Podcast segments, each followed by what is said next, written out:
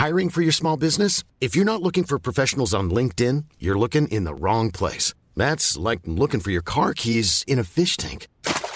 LinkedIn helps you hire professionals you can't find anywhere else, even those who aren't actively searching for a new job but might be open to the perfect role. In a given month, over 70% of LinkedIn users don't even visit other leading job sites. So start looking in the right place. With LinkedIn, you can hire professionals like a professional. Post your free job on linkedin.com slash people today. Another one bites the dust. Uh, the Bucs in Buffalo. What the heck happened? What went wrong? Who's to blame? And where do the Bucs go from here? It's getting ugly, folks. Welcome into the Rick and Tom podcast. Tom Jones, Rick Stroud, Tampa Bay Times. Thanks so much for listening. We are coming to you from Buffalo, where the Bucs lost on Sunday. Final score 30-27. Rick, heartbreaker, gut punch, kick to the you know what. Whoa, this was a bad, bad, bad loss, wasn't it? Well, there's no good ones, uh, Tom, but I I think these are the horrific kind. That is a horrific loss. You know what I mean? Uh, there are there are certain losses that are worse than others, plain and simple. Simple as that. I'm using all the Bucs coaches for his phrases right now because well, there might be another former Bucs coach. There, yeah, right.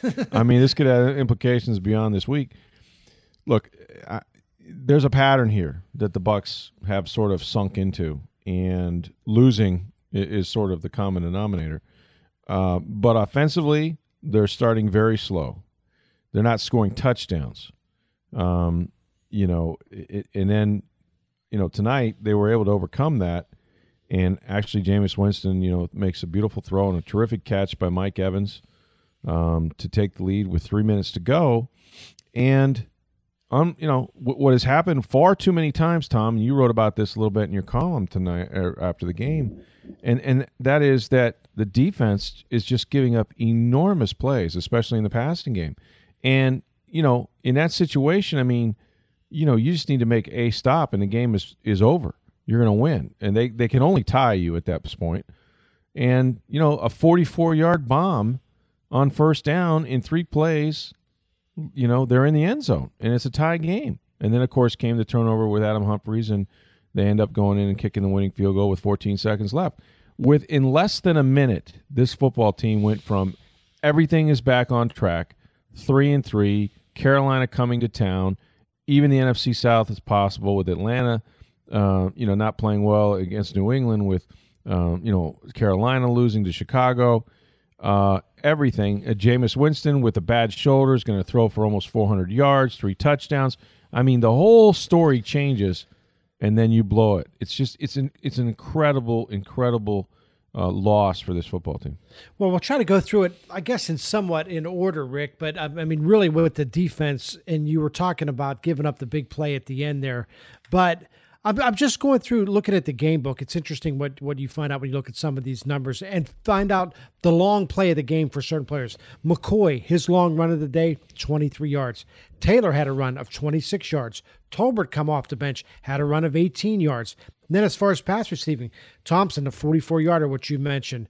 Uh, O'Leary caught a 32 yard pass. Thomas caught a 22. We're talking about big splash plays, Rick. Plays where they're getting large chunks of, of, of yardage a lot of times on third and eight, third and 10, third and 14. I never saw a defense that, that on, on a particular game that gave up as many big plays when you seemingly had the other team hemmed in on a third long and it was they couldn't get off the field on third down. It was I think Buffalo was 10 of 16 on third down and the last one I don't even count because they were lining up for a field goal essentially. So they were pretty much 10 for 15.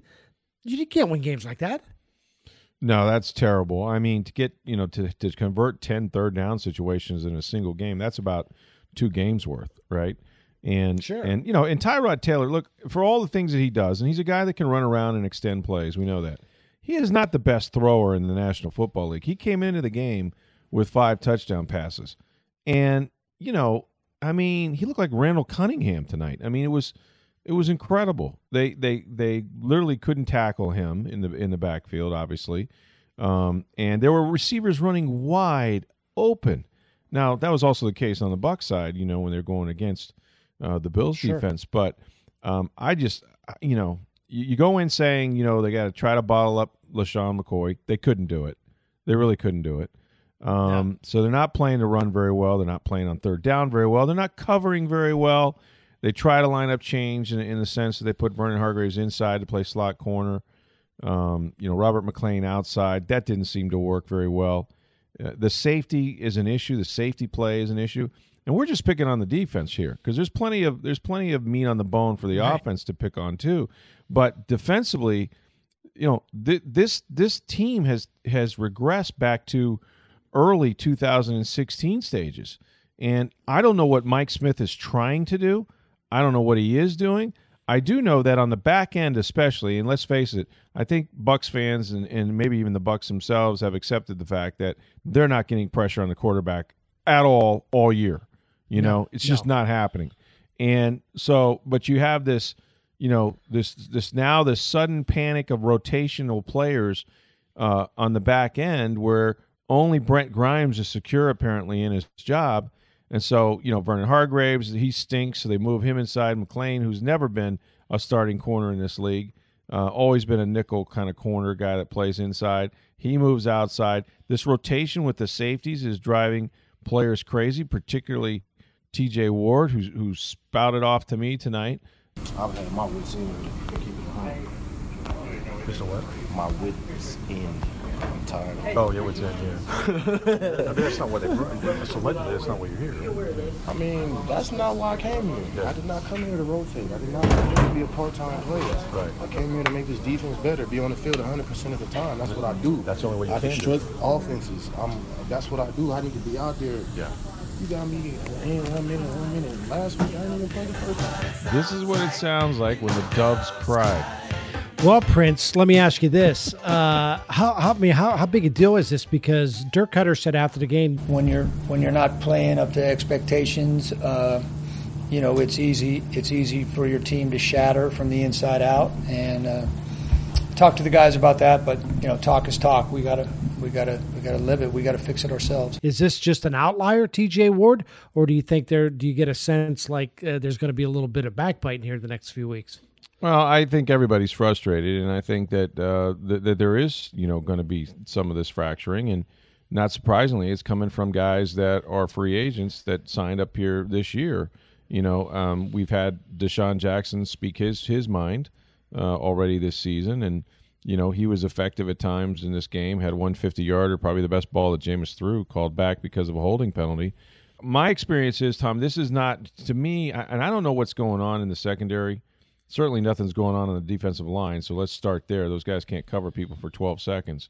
But this reminds me, which with much worse players, of what Lovie Smith ultimately got fired for, which was this sort of rotational um, ineffectiveness in the secondary, where they were trying guys uh, a different lineup every week. There was that that hurts your communication. I mean, when you're in the back end, you know you can't have breakdowns. And the interesting thing about the 44 yard completion um, was that initially Dirk Koetter after the game told us that that last one was a wheel route. They they beat our linebacker on the wheel route on that on that last one. And then much later after that, when we were actually having dinner, uh, he texted me and said, "You know what? I've looked at it and I was wrong. It was the safety's responsibility on the number two receiver, and he should have been over the top in the zone coverage that we covered." Which makes sense. I mean, McClain made the tackle and got a late hit, but it really wasn't his guy. So, you know, I, there's confusion. There's uh, a bunch of players going in and out of the games. You you now have T.J. Ward who's upset, and and it does beg the question. It's like, why did you pay T.J. Ward four million dollars if you thought you know Justin Evans, a rookie, and Chris Conte, and to some degree at some point Keith Tandy were already just fine by you to play safety? I asked Dirk Koetter. is your personnel good enough defensively, Dirk, or is it execution stuff? Uh, yeah, our personnel is good enough. I mean, we but our execution isn't good enough. I mean, we missed too many tackles and obviously gave up too many big plays. I really don't know what I expected him to say, Rick, because he's not going to throw his team under the bus. He's not going to say our players aren't good enough. I, I, I would have been shocked if he had said that. But I do question whether it's a personnel thing, Rick, because I look at this defense Joe McCoy's an elite player. I think Joe McCoy's an elite defender. Uh, I think Lavonte David is a really good player. Makes splash plays. Made one Sunday with a uh, a, a, a, uh, forced fumble and a recovery. Um, at times, Kwon Alexander can be pretty effective. Brent Grimes, although he didn't have a great game Sunday, uh, is a is a pretty good corner, and that's about it as far as I'm concerned. Uh, defensively, at least how they're playing this year. So I do think it's more of a personnel issue than it is an execution issue. Again, I don't know what Dirk Koetter was supposed to say to that question, but I don't think they're just uh, plain simple. Rick, they're not good enough on defense right now. Yeah, I I would disagree uh, in this sense. I don't think they're good enough on the defensive line.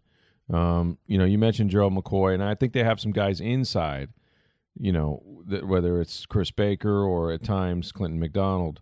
But the pat, the outside, the defensive ends, William Gholston hasn't made plays in weeks.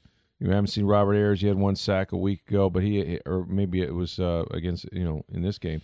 But you just haven't seen consistent pass rush from anybody. And, you know, having said that, you really, I mean, if you look at most defenses in the NFL, how many how many Pro Bowl players are you really going to find? Three, four? If, well, I mean, it's a really good defense if you have three or four. Yeah. Right? Oh well. Okay. Well, I mean, no, you're I right. Would say I would say this: Lavonte David and Gerald McCoy are Pro Bowl players, and I think they're playing at that level. Kwon Alexander is capable of it. He's been hurt, and that's been a factor. Okay. Playing Beckwith at Mike linebacker, as good a job as he's done as a rookie, is still grading on a curve. I still think there's things he just can't possibly know or see. And then you know you go from there and you say, well, Brent Grimes has been a three-time Pro Bowler, and he's played a pretty high level this year. Um, you know, and again, going back to you know T.J. Ward. I mean, I'm not saying he's in his prime. Certainly, Denver wouldn't have released him if he was. Um, but I don't know how far off of, of where he should be uh, or where he has been that he is because we just simply haven't seen him play in this defense very much. And he was hurt for two games as well. So they they should have enough pieces with a first round pick in Vernon Hargreaves, you know, in his second year. And the other thing is, Tom, this is the second year of Mike Smith's system if you closed your eyes and I dropped you in here from another planet and said, How long have these guys been together? You'd say about 10 minutes. I mean, they mm-hmm. don't look like right. they know what they're doing. You know, the run fits aren't good. Uh, the coverage are, you know, there's there's blown coverages.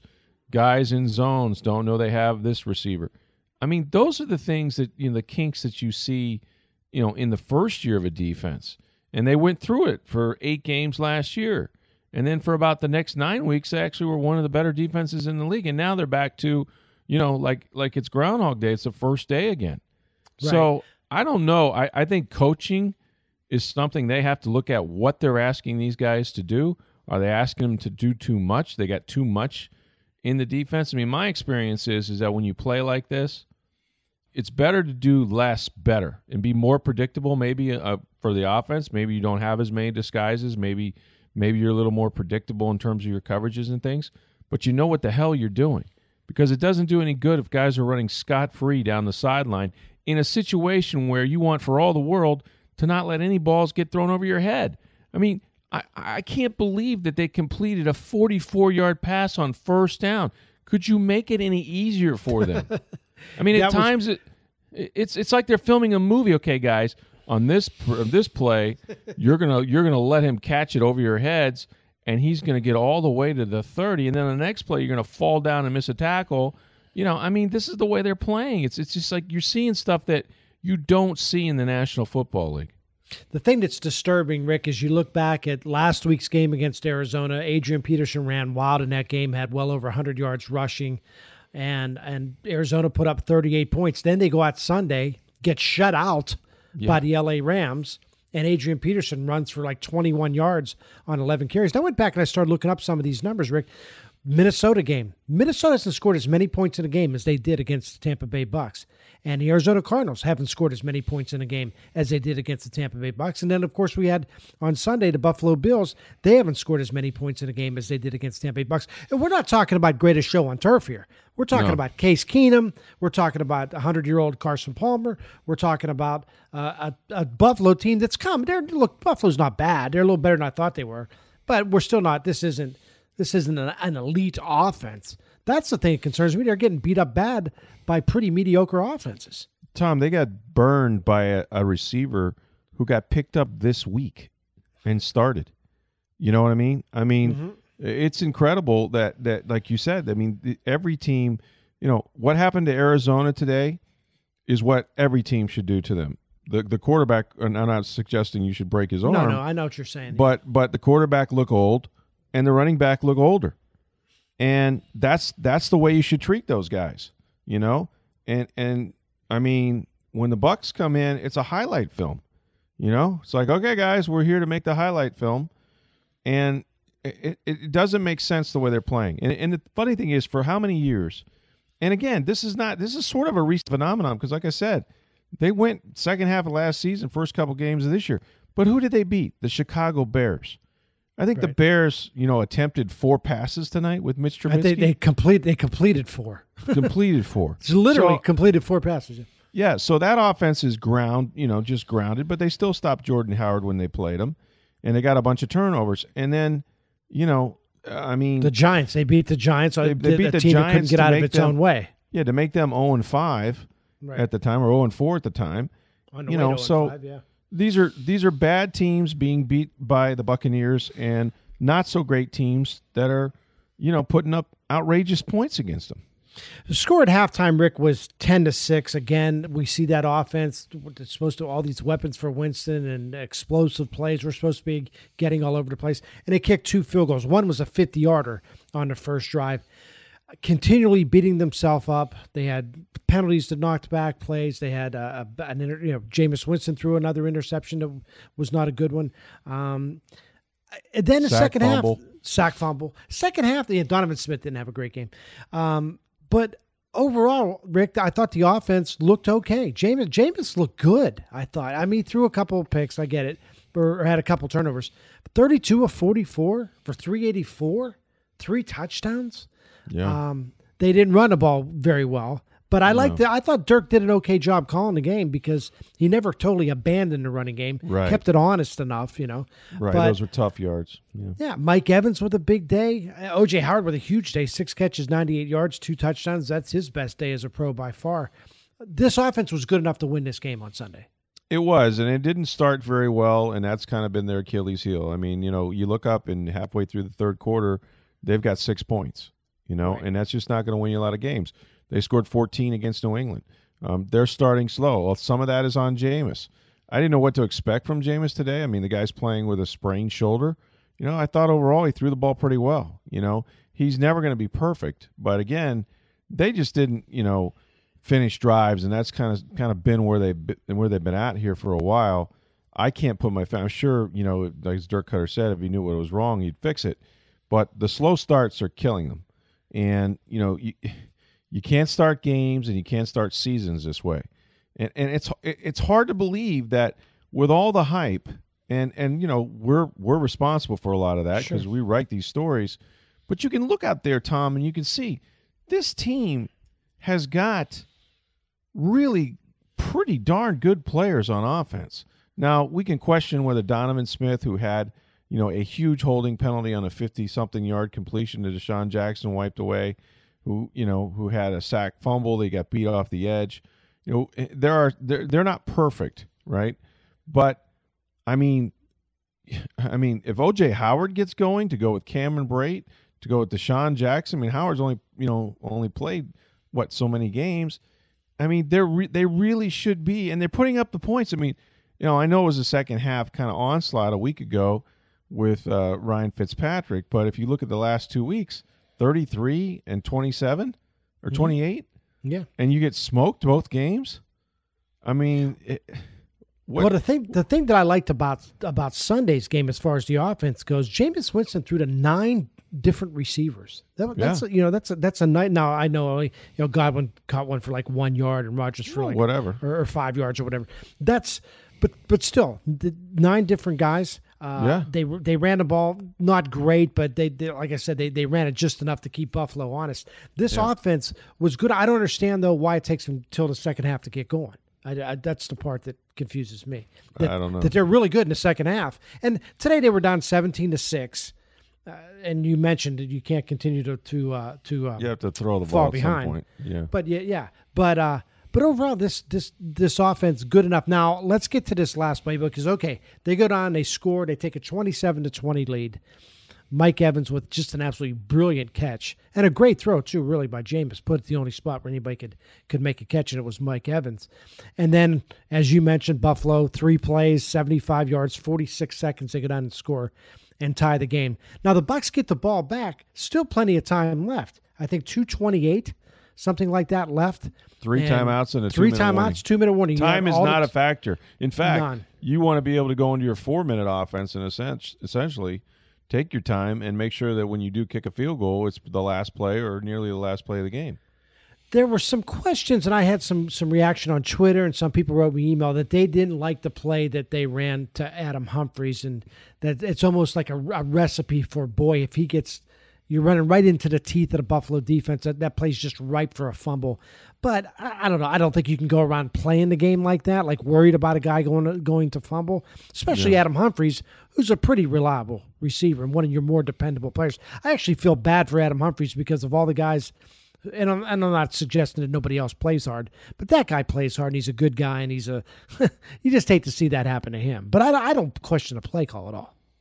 Well, no, and they've run it a million times, right? Um, and I think in that situation, Dirk Koetter explained it as a play caller.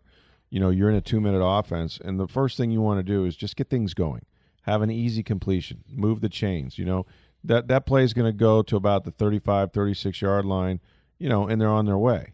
Um, because remember, they just need another 30 yards. They're kicking a field goal to win the game. I, I had no sense that there was any way, and I truly believe this, if he doesn't fumble that ball, they could still be playing. And I'm here to tell you, Buffalo wasn't stopping the Bucs. The Bucs had them. They had them on the ropes. They had them on their heels. Those linebackers couldn't cover anybody underneath, and they were making plays all over the place. Jameis was going to throw for 400 yards, and so you know, yeah, I mean, but part of the deal is, you know, and Adam knows this. You know, you have to protect the football. He didn't do it. He put it on the ground, and they lose. So that that was tragic, but I don't question the play call. I mean, I, I think that's a safe pass that you can complete. And yeah, sometimes you get caught in the wash when you come back across the field like that. Sure. But sure. the guy, you know, the guy just made a good play and got the ball out and recovered it. Rick, they're two and four. It's they're in bad shape, uh, but certainly not dead. Remember a year ago they were three and five, so they can still come back. But lots to fix, Rick. Lots to fix, especially on defense. And every loss is bad. I get that, but that locker room felt especially, and even Dirk Koetter, you could just see it on his face. I don't know if they're at the point, Rick, now where they're angry. Or if it's more the other thing I call, geez, what else can go wrong? I got a sense it was more of the latter that, uh, geez, what else could go wrong here? they're they're almost not feeling sorry for themselves, but I didn't like the vibe that I felt Yeah. in that locker room after the game and from Dirk Koetter. Yeah, because I think that they're at the point where they're looking for answers, and what happens to players when they don't get them, you know, I mean, and, and you know, we're victims of this as in in the media. We'll ask the questions, and you know, you and you wrote about it in your column that you know you get well, we we didn't tackle well, we didn't fit the run well, you know, we had a breakdown here. And when you hear this week after week, and those are the kind of conversations that are going on in the meeting rooms, players are like, okay, you know, how do we fix it? Like they're looking to the coaching staff to say, listen, guys, here's what we're going to do. It'll work. Just trust us. Mm-hmm. You know, we're going to give you something now. Maybe it's not as complex. Maybe there's less disguises. Maybe there's more to the defense. Maybe you're too simple. Whatever it is, you're looking to those coaches to figure it out because, you know, what happens is the players say, it's not us. You know what I mean? And the coaches right. say, look at all the mistakes you're making. yeah, right. So, you know, it's, but at this point, you know, they're really at a critical point. They need a win. When you lose three in a row in the NFL, you know, it's a long season, but it, you know, it, it gets late early, as Yogi would say. So, I mean, and that's the thing, Tom. They'd have to win eight out of ten games right now to get to ten wins. And I'm here to tell you, ten wins doesn't guarantee anything except No, ten not at wins. There's look Dirk Koetter knows this team better than I know it as far as how what their psyche is right now and what the feeling is inside that locker room. But if if I had to guess, if or if I had to predict what's going to happen next, and I know a lot of people they get angry and they're emotional right now and they want Dirk Koetter to go in there and turn over tables and say this is you know I'm as mad as hell and I'm not going to take it anymore. I think that would be the worst thing he could do right now for the Bucs. I really truly believe they they need a they need to be hugged. they need a little. Ah. They need they need. They, it's one of those things that they need to, to be told they their coaches believe in them. They're going to and and do just what you just said, which is either make it simple or or add something, whatever it takes. But I think it's at this point to yell and scream and and to, and to you know to sort of go in there and fire and brimstone over the next couple days, I think this team will go in a tank if they do that. I I, I get the sense that they're they're fragile right now, and the last thing they need is somebody to start screaming at them.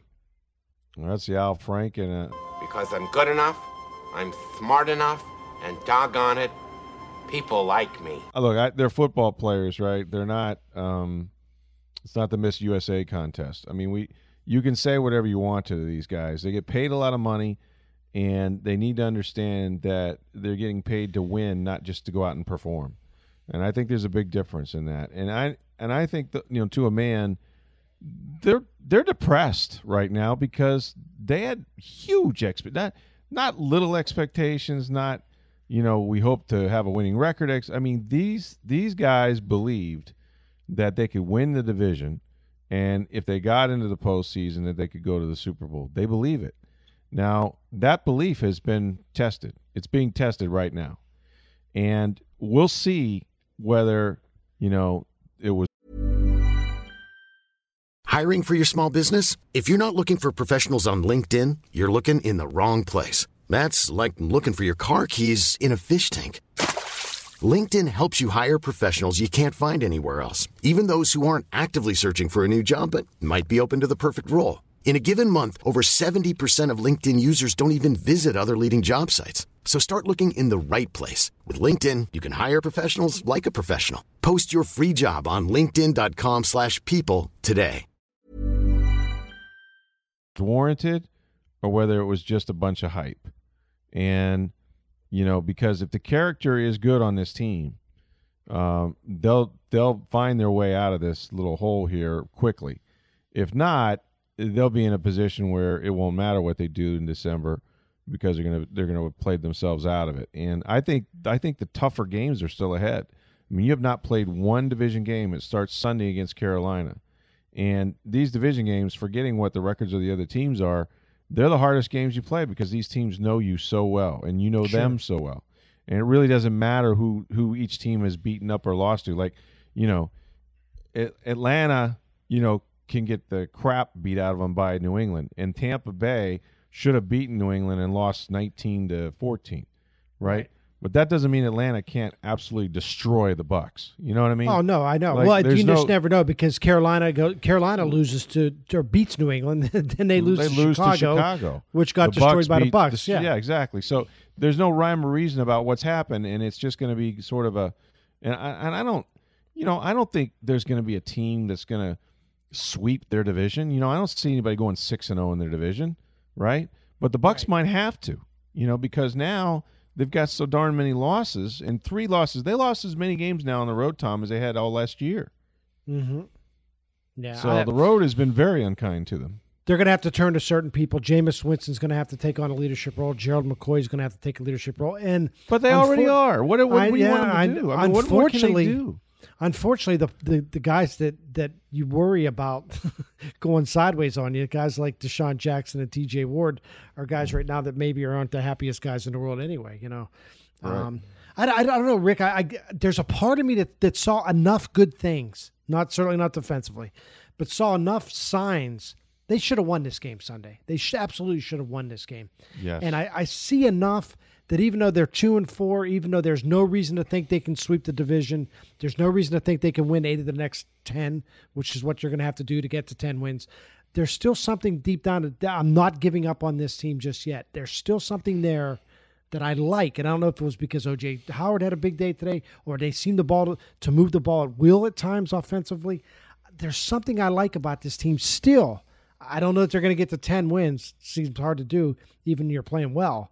But I'm not ready. I don't think they're going to go. I don't think this thing's going to go totally south on them. I, they're, they're not going to go. They're not going to go four and 12 or whatever. Well, we don't know. Um, I, I've you know I've seen teams leave, lose ten in a row after starting four and two, and I've seen coaches get fired for it. So we don't know. We have. don't know what's going to happen. Um, you know, I'll say this: adversity hasn't really struck yet, and what I mean by that is, look at all the players that are healthy right now. I know. You know, I mean, you don't even have that excuse. I mean, yeah, you were without Kwon for a while. You were without Lavonte for a while. Um, you know, this guy here, that guy there. Gerald McCoy's played every game. You know, those two guys are back. Uh, Derek, W- you know, or, or uh, I keep doing it. T.J. Ward is healthy now. You've Right. got more safeties than you obviously know what to do with because you're trying to play them all at once. Right. Um, you know, the, but you got a first round pick in Vernon Hargreaves that you've changed his position now. That's a heck of a thing to admit that we don't trust him on the outside. And so, you know, I'm here to tell you, you know, Robert McClain's a good guy. He's been a good football player his whole career. He's never really been a guy you counted on to start outside at corner for you. And and so, you know, I, I don't I think the tougher road is ahead of them. I I actually think that they've had a stretch of games here that they could have, should have, you know, probably won. Um, and they're not the most beat up team in the NFL. The same guys have started every game on the offensive line. You can't say that about a lot of teams in the NFL right now. the Their offense has been fine. The, uh, other than Doug Martin being suspended for the first couple of games, right in terms they've of injuries. offense, yeah. they've been intact. So with all this going for you, you don't you know don't you think that there's going to be more adversity and not less down the road? I do. I I, I know that the the bigger waves are still coming to them. The uh, there was a positive sign. You know what the silver lining was today? You know what the No. good part of Patrick Murray? Patrick Murray, Oh, man. yeah, yeah. 50, 50 yard field goal, kicked another field goal, made all three of his extra points. They don't have to play around the kicker for a while. Well, it's Um, one game, but yeah, I, you like you like what he's. Well, I mean that's hey, you know it's like milk; it goes bad fast. I mean, you like what he did so far, and it's a great start. I mean, when was the last time you saw, saw a guy even kick a fifty yarder around here? Rick, they're not gonna they're not gonna have another. Is this gonna go south on them? Is this gonna be another horrible Buck season? Okay, You want answers? I think I deserve them. You want the truth? I demand the truth. You, I can't. I, I you- can handle it. I, I can handle the truth. I can handle the truth. Please give it to me. Yeah. Well, the truth is that I don't have the slightest idea. maybe they're going to win all their games, Tom, or maybe they won't win another one. Either way, no. I think that um, I this I have seen this before. I've seen this. I've seen this before, and it only goes one of two ways, and it mostly goes the wrong way. Um, a year ago, they were in the same deep dark place, and they were three and five. They weren't two and four, but they were three and five. And to get to three and five, they'd have to go one and one the next two weeks. But they were three and five, and they won five in a row. Well, you know what? It usually doesn't go that way because this franchise. Think about this now. The franchise, I believe, if I'm correct, has only had three occurrence three occurrences where they won five games in a row in any given season. So that's unlikely. Okay. Um, much more likely is that it's going to be a sub 500 season, and then we can all speculate on what that means for Jason Licht, for Dirk Koetter, for everybody else. That's the that's the place you don't want to go to in your mind if you're anybody, including media who covers those, the teams, and you know just means more work for us, and we kind of we kind of have relationships with those guys, so you don't want to see you know good people and their families get relocated. So uh, you know we're too early to talk about that per se. Um, the fact of the matter is is that they they they are better than this.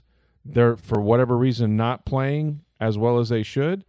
Um, but if you look around the NFC South, Tom, uh, everybody's just kind of bunched up. I mean, I know New Orleans has won four in a row now, and they might start to separate a little bit.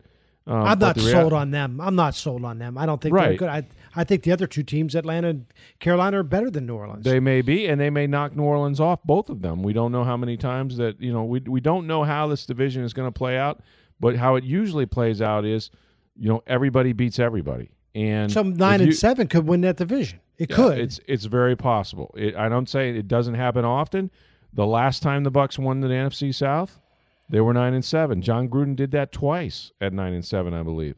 So it, it, it it's starting to shape up like a year of parity in this division. I think I think these are all good teams. I don't think anybody is is great. Last year, the Atlanta Falcons came out and after losing the opener, they proved to be great.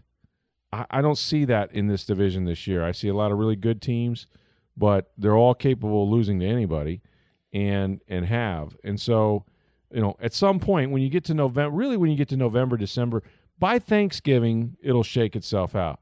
We're not there yet, so you know, it's it's the Bucs still have time, and you they got to climb themselves. Now they got to win two weeks in a row, Tom. Against NFC South type teams Absolutely. uh, just to get to 500. And that's really just the starting point. If you can climb your way, think about that. They got to win two in a row. They haven't done that. Yeah, think about what happened last year. They were three and five, and they went on a five-game winning streak, which rarely happens. I think the last Right. time the Bucs had won five in a row was the year they won the Super Bowl. That's right. and and then they were eight and five, and still didn't make the playoffs. So even at that point, eight and five, you're you think you're in pretty You good feel shape. pretty good, point. yeah. yeah, and they, and they still didn't make the playoffs. So uh, certainly the next couple of weeks will, will be huge, and we'll talk about that more uh, as the week rolls along. Moving to college football, Rick FSU, another tough loss. Louisville Mm. wins on a late score, 31-28. Jimbo getting into it with a fan after the game. Apparently wants him to fire all of his coordinators.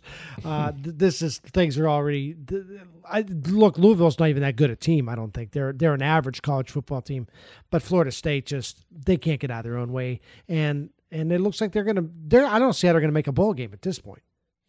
No, it doesn't look like it. I mean, they're trying to reschedule Louisiana Monroe or somebody. I don't know who who uh, when one of those hurricane games they got canceled, but just to get and that's not an insignificant thing. I mean, I think people get caught up in the uh, well, you know, it's just a bowl game. You're not going to play for anything. It's not a national championship. But you know what? Here's what it means. Uh, you get an extra month of practice, a full month, which is huge, especially for underclassmen that are going to be playing the next season and it just doesn't seem like that may happen for them. You know, that game against Louisville, that game the the, the Seminoles had it won. Somehow they botch a zone read handoff, and Mm. You know instead of kicking a field goal to win the game, they wind up losing. I mean, it was just terrible. Um, so, yeah, I mean, can you imagine Florida State, man, not being in the postseason? It's very bizarre. I just find it so bizarre uh, to that this was a pretty good program. Things were rolling. They played Alabama in the first game. They looked pretty good, at least on defense. Then they lose their quarterback, and now all of a sudden, none of, none of their guys can coach. Their defensive coordinator should be fired. This guy, uh, I can understand why Jimbo probably you can't react that way to a fan and offer to kick his ass or whatever, bring your ass down or whatever it was he said. Yeah. But uh, I- it, I never thought I would. I didn't think Florida State was in such a spot where they would they would go from from DEFCON five to DEFCON one like like that. It's it's just I don't understand it. I understand how you just lose a quarterback and the whole the whole program falls apart. Well, you know, it's it's only the most important position on the field. I mean, the guy handles the ball on every snap, and whether you're talking about pee wee ball, which I have you know watched my son play all the way through to high school and certainly in college, and in the NFL. I mean, look what Florida's going through. I mean, I think you know they're playing an inexperienced quarterback. At times he looks like he might have something. At times he doesn't.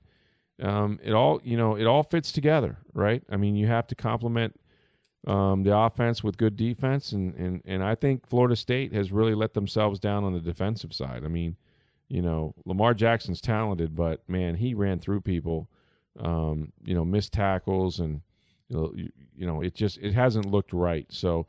Jimbo, you know, he's one of these guys that feels like, look, we've done a lot. If you're a fan, you shouldn't criticize. I got news for you, and Jimbo knows this. You can't worry about the fans, or you're going to be sitting with them. You know, Right. It does you no good to, to, and I know it's hard to hear those things, but he knows better. He knows he can't engage those folks. You know, and there were a lot of empty seats. You know, I mean, if you if you want people to get on your side, unfortunately for for you, you're the victim of your own success. You're going to have to get back in the in the mix and start winning ball games again, and then they'll get excited because there was a lot of empty seats at uh, at Doak. USF holds on to beat Tulane. That game was a little bit closer than probably USF fans would have liked. Uh, Tulane with a little bit of a late comeback in that game. I, I USF's not going to go undefeated. Uh, There's just some, somebody's going to catch Really, them. you think they're going to Yeah. lose before they get to UCF because that's Well, be the game. maybe that'll be the game that they lose, but the sense that I have right now is I just I don't like the way they're playing. They can put up a lot of points, but they seem to putz around a little bit too much. I think someone's going to catch them. I'm pretty sure someone's Mm-hmm. you say that every week, and maybe you'll be right it- one week. But I if don't make- keep saying it, I keep crying you'll wolf. be I right. You know, you really are that guy. More impressed with Penn State or Notre Dame over the weekend? Um, wow, I would say Penn State. Um, and I've been on them for a while now. Although Notre Dame, you know, the fact of the matter is, if you look at their schedule, if they win out, they're going to be one of the top four teams. Oh the yeah, because they're going to play. They got some good teams coming up on Oh, their yeah. schedule too. Yeah. and their one Mhm. loss is at to, to Georgia by what Yeah. a point or two, right? Yeah. Although, yeah, at this point, yeah, and that suddenly looks like a really good loss if there's such a thing because Georgia's Sure. killing people. But I, I do think that you know USC has become a train wreck. Um, have. so I don't know at the end of the year how that how that's going to pan out that victory. But their schedule is tough enough. They're going to be there if they win out. But the reason I was more impressed with with Penn State is that look, Michigan can't score, but they have a hell of a defense, you know. Mm-hmm. And the fact of the matter is, is that you know Saquon Barkley is the best player in the nation, bar none. Penn State's quarterback had a huge day running and throwing, and that offense is a handful. I mean, they're so explosive. They make so many big plays. And you know, in the case of Michigan, they just there's no way they were going to score with them. I mean, they they they hung in there. They got some breaks. You know, defensively, they they you know they made enough plays and turnovers and things like that to stay in it. Um, but I don't, you know, I- you know Ohio State. That's going to be a hell of a challenge for them to go, you know, into Columbus. And, and I think Ohio State's defense might be up to the task, but I don't think Ohio State can score with them. And I know Michigan State was just was terrible yesterday in many ways. Yeah. Uh, I don't I don't think they're going to score enough points to beat Penn State. I think you're going to see Penn State and Wisconsin in a rematch of the Big Ten game. And I've watched Wisconsin every game. They are not good enough to beat Penn State this year. The only thing that that I don't like about the Penn State Ohio State matchup from Penn State's point of view is that Ohio State had a had a week off last week or this past weekend. So they're they're coming off a bye week at home. It's the same thing that Penn State had going up against Michigan, and we saw the difference there. That Penn State was really ready to play that game. I think Ohio State, a little revenge from a year ago, losing that game in Happy Valley, um, and Greg Schiano getting an extra week to prepare for that offense. Ah, it's a tricky offense. It's a really good offense that Penn State has, but they're some of it's gimmicky at times. They, I, I, I expect that Ohio State's gonna gonna be able to. They're not gonna score forty two points against Ohio State like they did against Michigan. Well, I, I- look, they might. They might. They I mean, no no one has stopped them yet. You know, Notre I, I- Dame. I, love no, that team. I, I no, no. I like both. I like both of those teams. Boy, Penn State, Notre Dame. If they were to both get into the to a Final Four along with Alabama, and then pick whoever you want after that, whether it's uh, TCU Mm-hmm. Well, they- or whoever. Think about the game changer of Notre Dame um, not really being in a conference and being Oh, in the Final yeah. Four. No, Who does that knock out? You know, I that mean, that probably a knocks out a maybe like a, a Pac-12 team if Washington were to run the table from here, Uh-huh. or whoever's left in. Well, it's going to be damn interesting how they arrive at that, though, right? Conference absolutely. champion, yada yada, Big 5 conference, Oh, yeah. and someone's staying home from the party if Notre Dame uh, crashes it. We'll get you ready this weekend for college football. Big Florida Georgia game coming up this weekend could get ugly. I Oh, think. oh, is that? Yeah, I was going to say, big for who? Because it ain't big for Florida fans. Well, it wanna would- stay could, it could be big for Jim McElwain if the things go go really bad in that game. I- I'll tell you who's kicking ass right now, Rick, is the, the Tampa Bay Lightning. They look awesome at this one. They beat the they do. Penguins seven to one. Seven to one on Saturday. That's That's, the second time they've beaten the Penguins. Here's the thing. Lightning have lost one game in regulation. And you look at the teams they're playing, they have not played a soft schedule. They've beaten Pittsburgh twice. They beat Washington. They beat St. Louis. They beat Detroit. Now I don't think Detroit's a great team, but they were playing they're playing well, Detroit. They beat St. Louis, they beat Columbus. These are good teams that they're beating right now. Stamkos has got a million points, leading leading the league in points. Kucherov leading uh, second in the league in points. Wow, I like this team a lot, Rick. Now, you they listen to you. You last week you were complaining that they were giving up Well, well, yeah, I was too many say, goals. Yeah, the two biggest numbers of, of the last few weeks have been zero, or last few days have been zero and one, and that's the number of goals against. Yeah. You know, Vasilevskiy made 43 saves in one game. Um, I don't know that they were great scoring chances, but he made them nonetheless, and so he got his shutout. And then he could have had a shutout, uh, you know, last night against.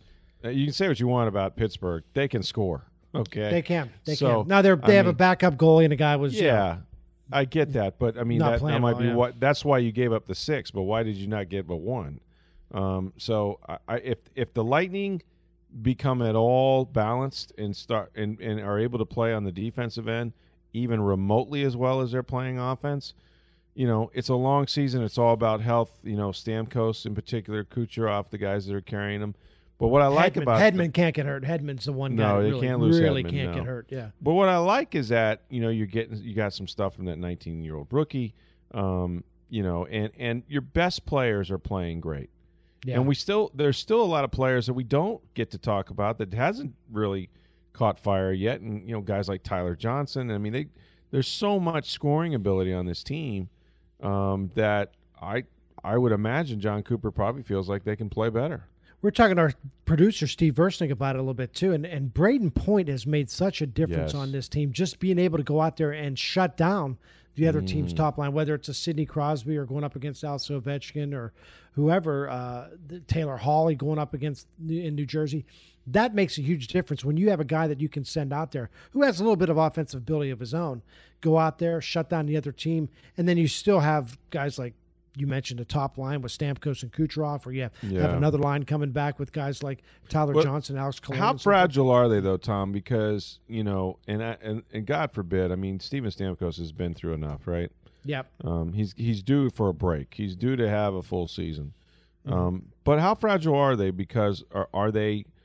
Are I, I know we think they're deep, but it, if they if if something one of the one or, or both of those guys at some had any kind of extended, and I'm not talking about season ending, but if they were out of the lineup, w- would would they be able to reconfigure and still be the Tampa Bay Lightning, or is this a you know a Stamkos Kucherov production? It is largely a Stamkos Kucherov production. I do think they have other guys that can can um, can carry the load for if they have for to, times, but. Yeah. Clearly, these are their two best players. and They're two of the better players in the National Hockey And League. is that I really also- any different than anywhere else, though? I mean, like probably not? Like if Pittsburgh you loses uh, Sid Crosby, Crosby and and yeah. uh, and Evgeny Malkin, they're going to be in trouble. yeah, Um, but at the same time, though, I, there, there's definitely you don't want to lose either one of those guys for an extended period of time. Just having Stamkos out there on the power play makes things better for Nikita Kucherov. Not only is he feeding him the puck, but he's also a, a guy out. He can be a decoy at times. Mm-hmm. They certainly need both of those guys in there. The one guy I that they can't lose is Victor Hedman. If Yeah. you gave me the choice of okay, you can either lose Kucherov and Mm-hmm. Stamkos for a month, or lose Victor Hedman for a month. I'd bet I'd rather lose Stamkos and Kucherov together for a month than lose Victor Hedman for. I, I think Victor Hedman means that much to this team. He is clearly their best defenseman, and there's a pretty significant drop off after him. Uh, uh, I like Anton Stralman a lot.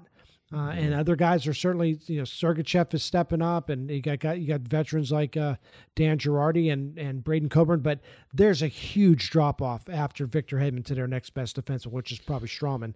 I would I would hate to lose him for any extended period of time. Well, and with Drouin gone, I mean, Hedman has now taken over sort of that point guard role in the power play too, right? Oh yeah, yeah. He does everything. He does, he controls dictates the pace of the game. Uh, he he plays a ton of minutes. He's he's usually at well over twenty minutes a game. That that's that's the one guy I think they could afford. Other than Vasilevskiy, you don't want to lose Vasilevskiy. Sure. You know what? I would even say that I'd rather lose Vasilevskiy for a month and go with Peter Uh, I Budaj don't than I would. I would- yeah, than I would Victor Hedman. I think Victor Hedman means Really? that much to them. Yes, absolutely. I don't want I- Budaj playing my whole year, but you look at last year, Budaj when he was with the Kings, he played pretty well uh, when he was playing most nights. So This might sound weird, but I actually think, and I know there's been hype about him. I think Vasilevskiy's underrated. he might be. I He's a really he's- good goaltender. I think he's really solid. This is what we heard a couple years ago, Rick. Everybody was saying that he's off the charts. Is his potential? I think it matters compared to Marty deal. Brodeur. Yeah, it's it, now it's his deal, right? There's no, I'm not sharing time. I'm not frustrated because you know they're going to trade Bishop, and I don't I haven't done it yet, and you know, and and Budaj's, you know, there's no one, there's no misunderstanding. It's kind of like, you know, Ryan. Yeah, he's not gonna lose his job, being, yeah, being Winston's Right. backup. I mean, no one's trying a gun for you. They're going to work together. And what I saw, and you you have a much more trained hockey eye than I do, but just from a layman's standpoint, is the guy is really calm in net right now. Like there's Oh, no wasted movement. He's just he's so solid. You know what I mean? And if you need the spectacular save, he makes it. And you're not seeing any soft goals really going through them.